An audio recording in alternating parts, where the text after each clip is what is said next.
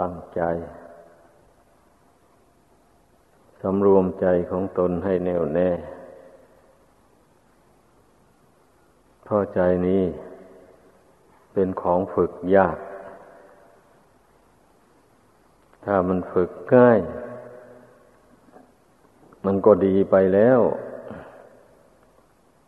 มันก็บริสุทธิ์ไปแล้ว นี่พระพุทธเจ้าทรงตรัสว่า ใจของคนเราเนี่ยมันฝึกยาก ดังนั้นเนี่ยเราจึง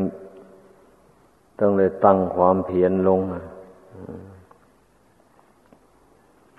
ถ้าไม่ภาคเพียรพยายาม จริงๆนี่มันก็พ้นทุกข์ไปไม่ได้ คนเรานั่น มันก็ขึ้นอยู่กับสติปัญญา ถ้าไม่มีปัญญาแล้ว ก็เอาตัวรอดจากทุกข์ไม่ได้จริง ๆ แต่ที่ก่อนที่จะมีปัญญาได้ มันก็ต้องอาศัยการฝึกทำความดีต่าง ๆไป หลายอย่าง ไม่ใช่ว่า ไม่ต้องทำความดีอะไร มันก็เกิดปัญญาขึ้นเลย อย่างนี้ไม่ใช่ ต้องทำความดีหลายอย่าง ฝึกกายให้ดี ฝึกวาจาให้ดี นี่ เพราะว่ากายกับวาจานี่ มันเป็นผู้รับใช้ของจิต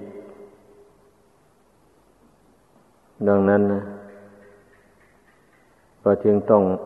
พยายาม ฝึกกายให้ดีก็เท่ากับว่าฝึกใจนั่นเองแหละ การฝึกกล่าววาจาดี ก็เหมือนกันเนี่ยก็เท่ากับฝึกใจ เมื่อใจดีแล้ว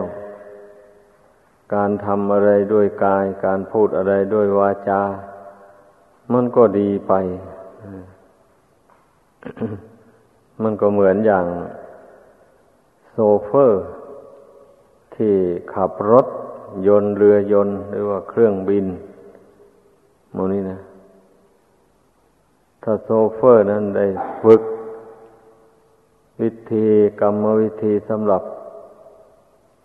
ขับรถยนต์หรือเรือยนต์เป็นต้น เหล่านั้นเป็นอย่างดีแล้ว เรียกว่าฝึกมาแล้วเป็นอย่างดีชำนิชำนาญแล้วไปขับรถเข้าไปมันก็ไม่ค่อยจะพลาดพลั้งนะก็จะนำรถไปสู่ที่หมายปลายทางได้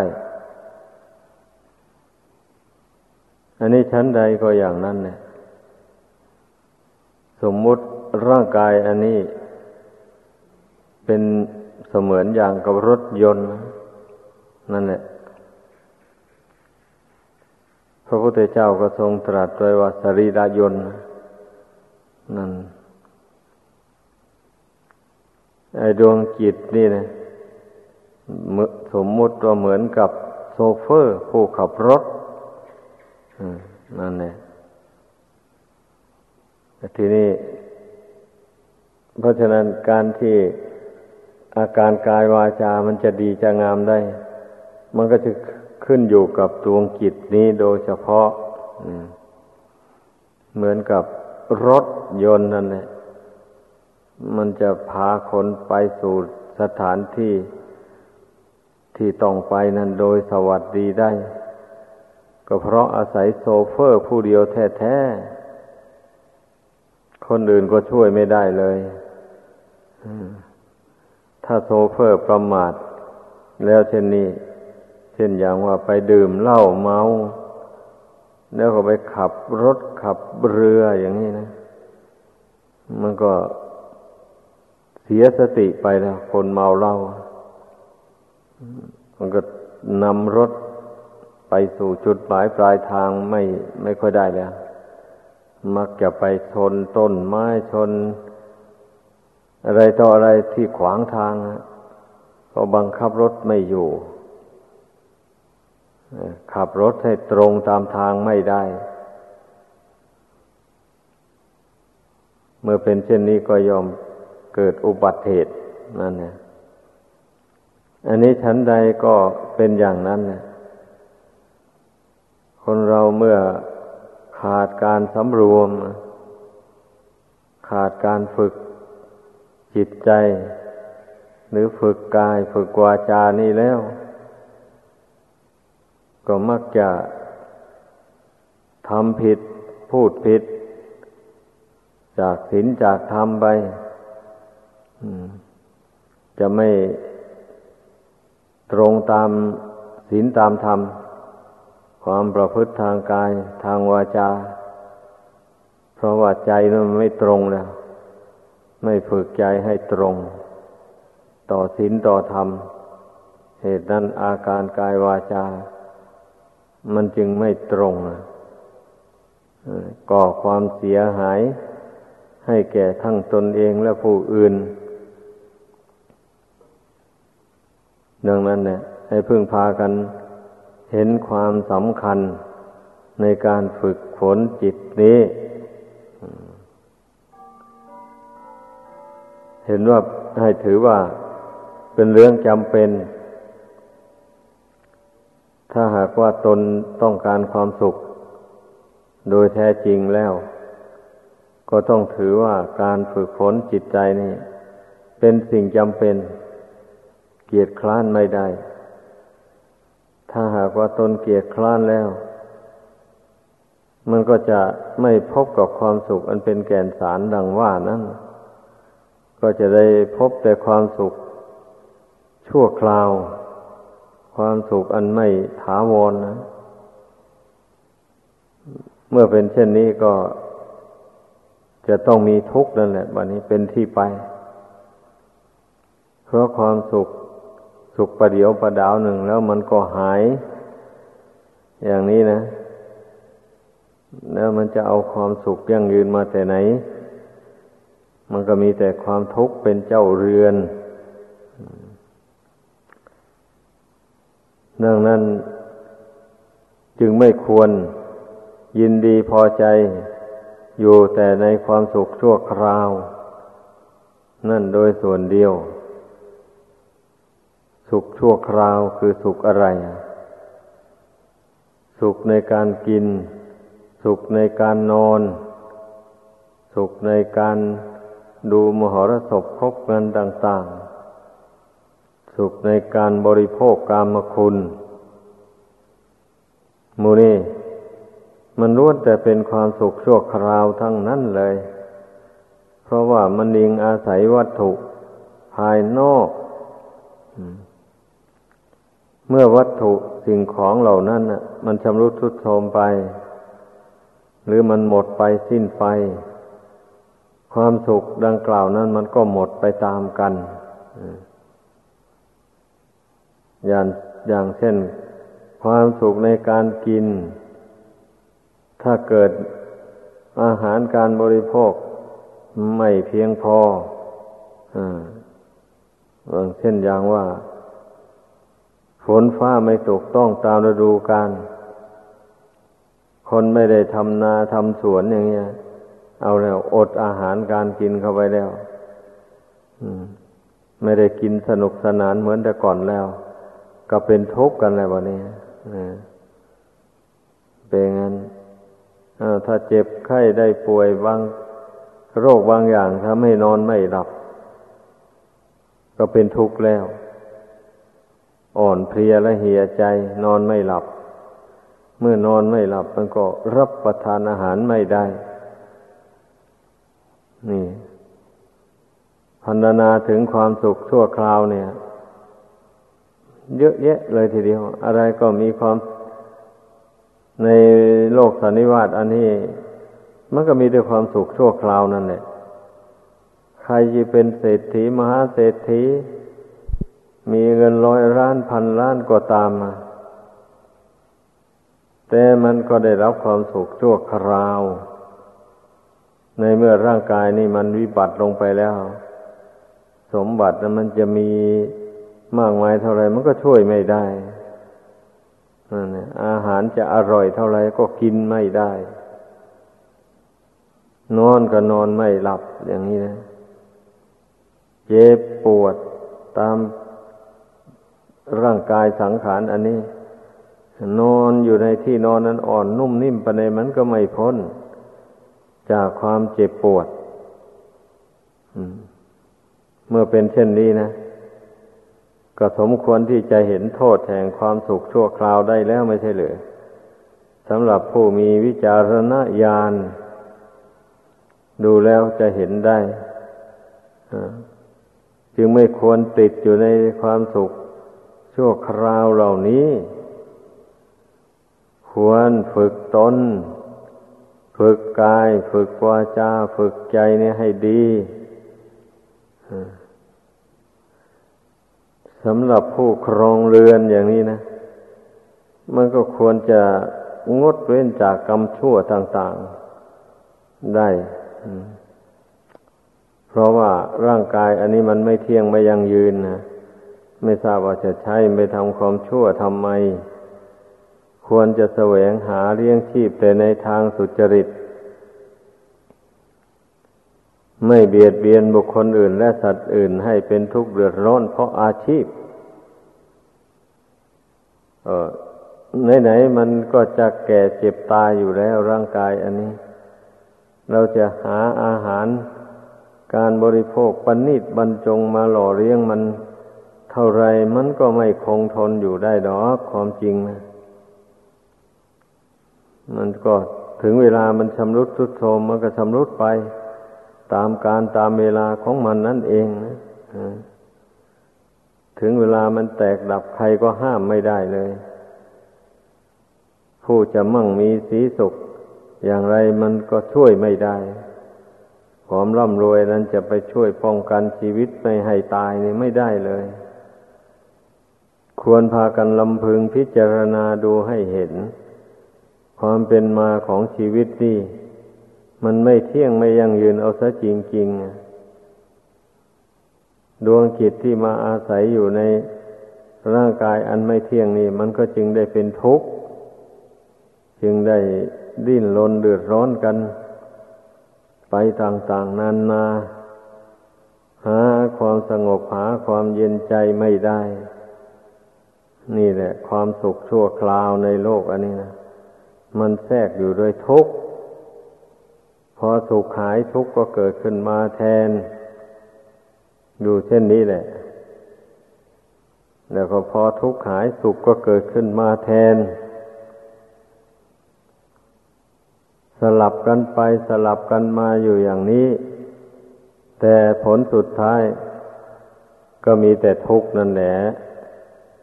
เมื่อเวลาเจ็บหนักลง จวนจะตายนั่นสิ เราจะเรียกร้องหาความสุขแม้น้อยหนึ่งก็ไม่มี มีแต่ความทุกข์ปรากฏอยู่ในกายในใจ เพราะว่าร่างกายนี้มันทุดโทรมไป เต็มที่แล้ว ดังนั้นความรู้สึกของจิตนี่มันก็เป็นความรู้สึกที่เรียกว่า ไม่โสภาอะไรเลยนะ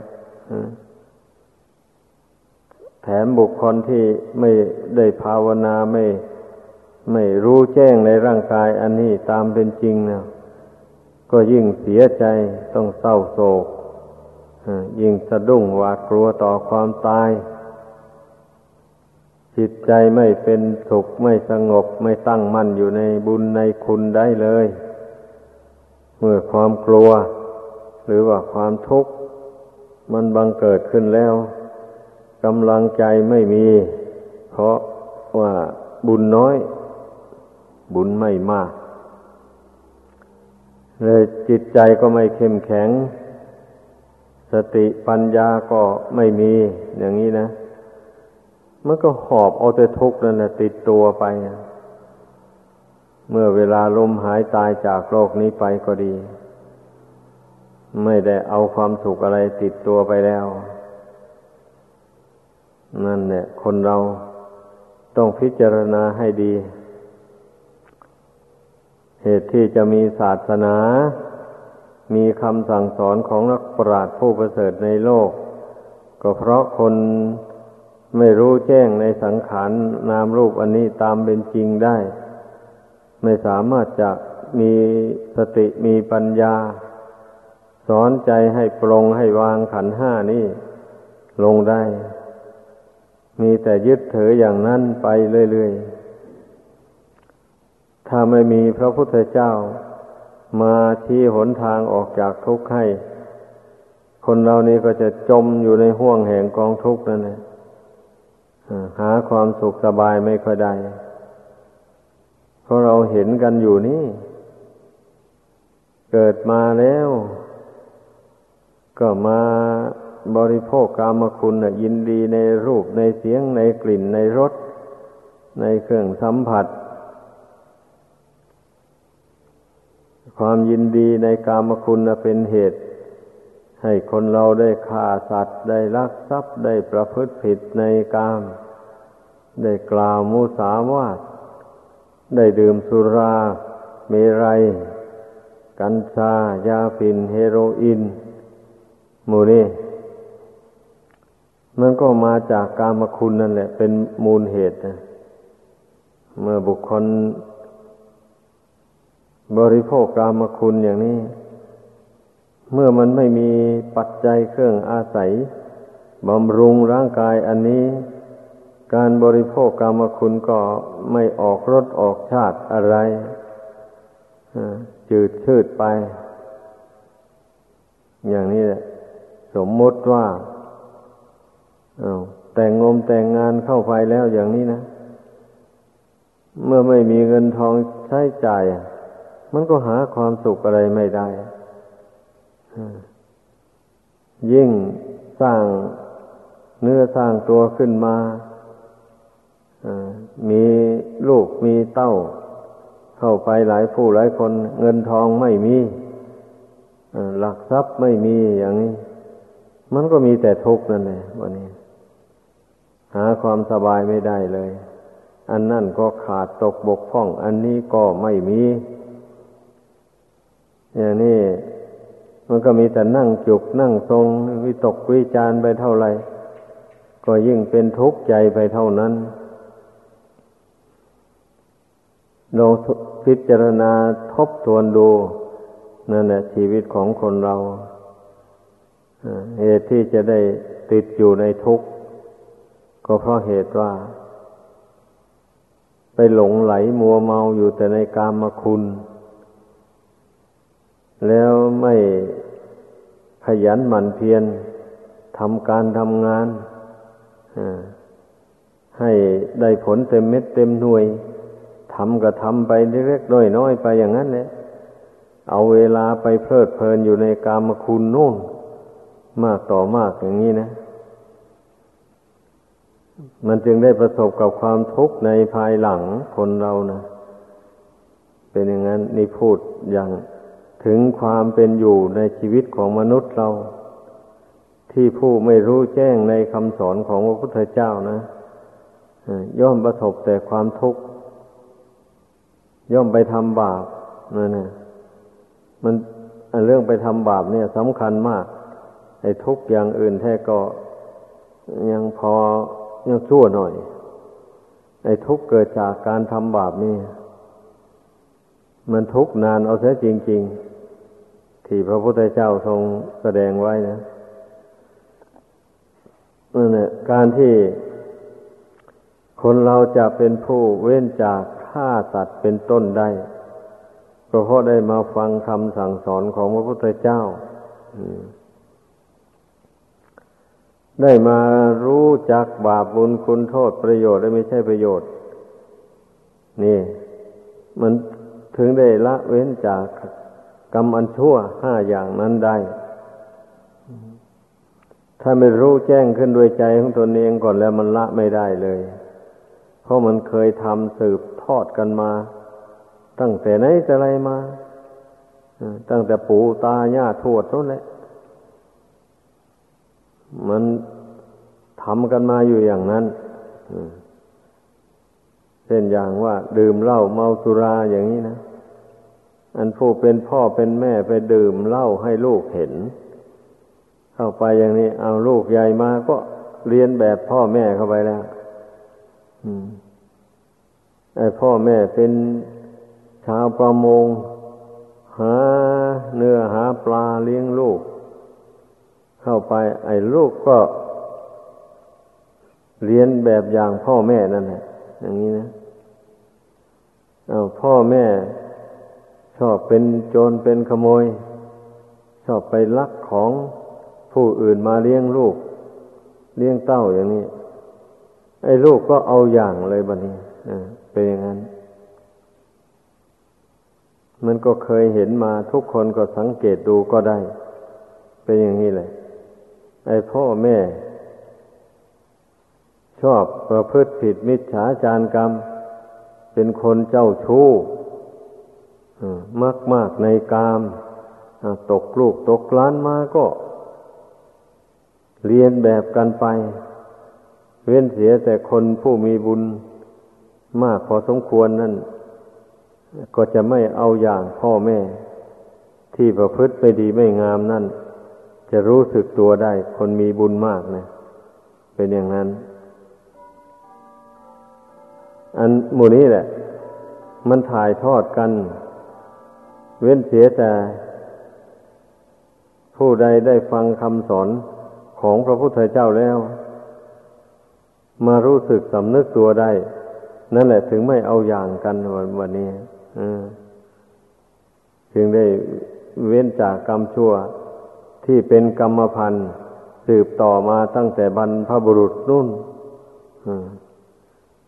คนเช่นนั้น พระพุทธเจ้าทรงตรัสว่าอภิชาตาบุตร บุตรยิ่งกว่าพ่อกว่าแม่เป็นอย่างนั้น เพราะฉะนั้นให้พึ่งพากันสังเกตดูให้ดี นี่แหละการฝึกฝนอบรมกายวาจาใจนี่นะ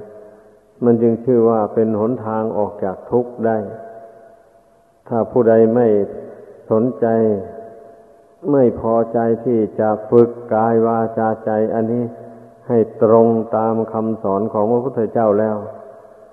ผู้นั้นจะพ้นทุกข์ไปไม่ได้เลย จมอยู่ในทุกข์นั่นแหละเป็นอย่างนั้น โดยเฉพาะ การฝึกใจรู้จักข่มใจของตน ให้ตั้งมั่นอยู่ในบุญในกุศลนี่เรียกว่าเราพยายามฝึกใจนี่ให้มันนึกไปในทางบุญทางกุศลให้มากมากอันนี้นับว่าสำคัญนะถ้าหากว่าบุคคลไม่ควบคุมจิต ให้นึกน้อมให้พอใจ ไปในทางบุญทางกุศล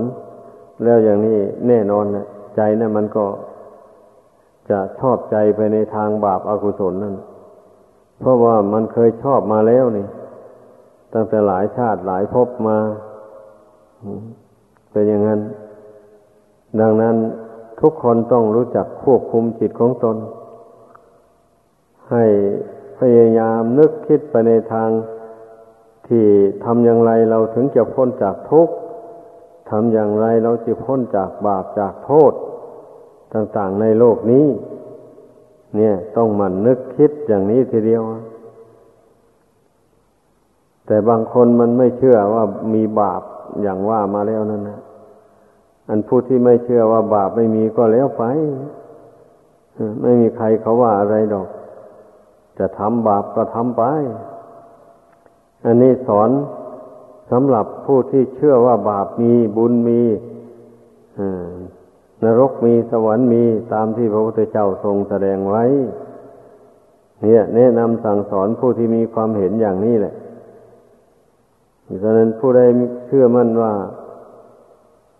พระพุทธเจ้าทรงแสดงอย่างไรไว้แล้ว มันย่อมเป็นความจริงอย่างนั้น ถ้าเชื่อมั่นในใจอย่างนี้ ก็ต้องเพียรละบาปแหละ คนเราอะเป็นอย่างนั้นเรื่องมันนะถ้าได้รุ่มหลงทำบาปอย่างใดอย่างหนึ่งมา แต่ก่อนก็ต้องเพียรละ มัน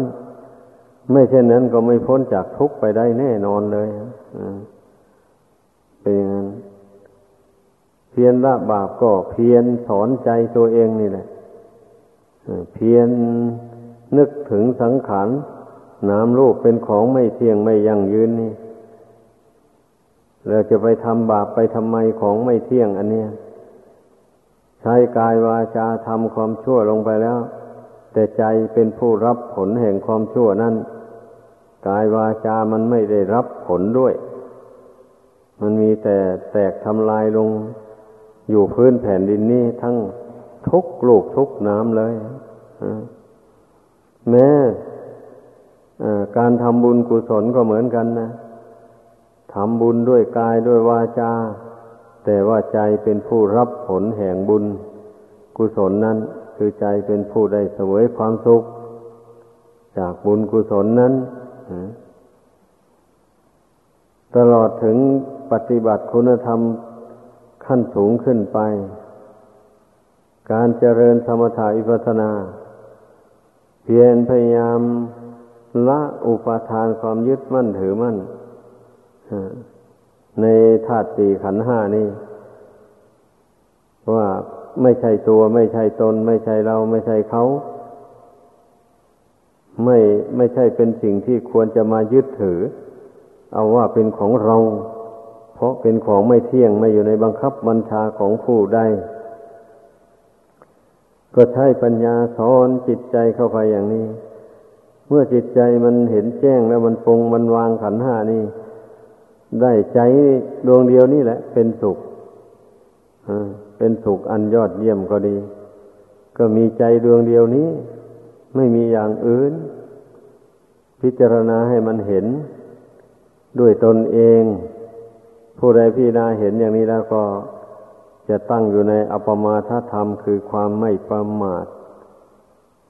พยายามฝึกจิตใจนี้ให้ เกิดความรู้ความฉลาด ในธรรมของจริงที่พระพุทธเจ้าทรงแสดงไว้ดังกล่าวมา ซึ่งพากันตั้งใจให้ดี ตั้งสติสำรวมใจ ให้แน่วแน่อยู่ภายใน อย่าส่งใจออกไปข้างนอก เวลานี้เรามาประชุม พร้อมเพรียงกัน เพื่ออบรมจิตให้สงบ ดังนั้นก็ให้พึ่งพากันตั้ง จิตอธิษฐานลงไป ด้วยอำนาจแห่งคุณพระพุทธ คุณพระธรรม คุณพระสงฆ์ซึ่งข้าพเจ้าถือว่าเป็นที่พึ่งอันประเสริฐ นี่ขอให้ จิตข้าพเจ้าตั้งมั่นเป็นสมาธิ ขอให้มีปัญญารู้แจ้ง ในธรรมของจริงที่พระพุทธเจ้าทรงแสดงไว้ดีแล้วนั่น เมื่ออธิษฐานใจเสร็จ แล้วก็เพิ่งตั้งสติกำหนดลมหายใจเข้าออก เป็นอารมณ์ เพราะจิต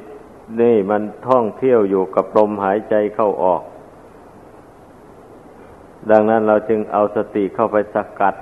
มันไว้ ถ้าหากว่าสติไปกำหนดรู้ลมหายใจ เข้าหายใจออก อยู่เช่นนั้นแล้วมันจะไม่คิดส่งไปข้างนอกเลย มันจะสงบอยู่ภายใน การที่จิตไม่สงบ มันคิดส่งไปโน่นไปนี่ ก็เพราะไม่น้อมสติเข้าไปสกัด ความคิดความนึกทางลมหายใจเข้าออก นี่เองแหละ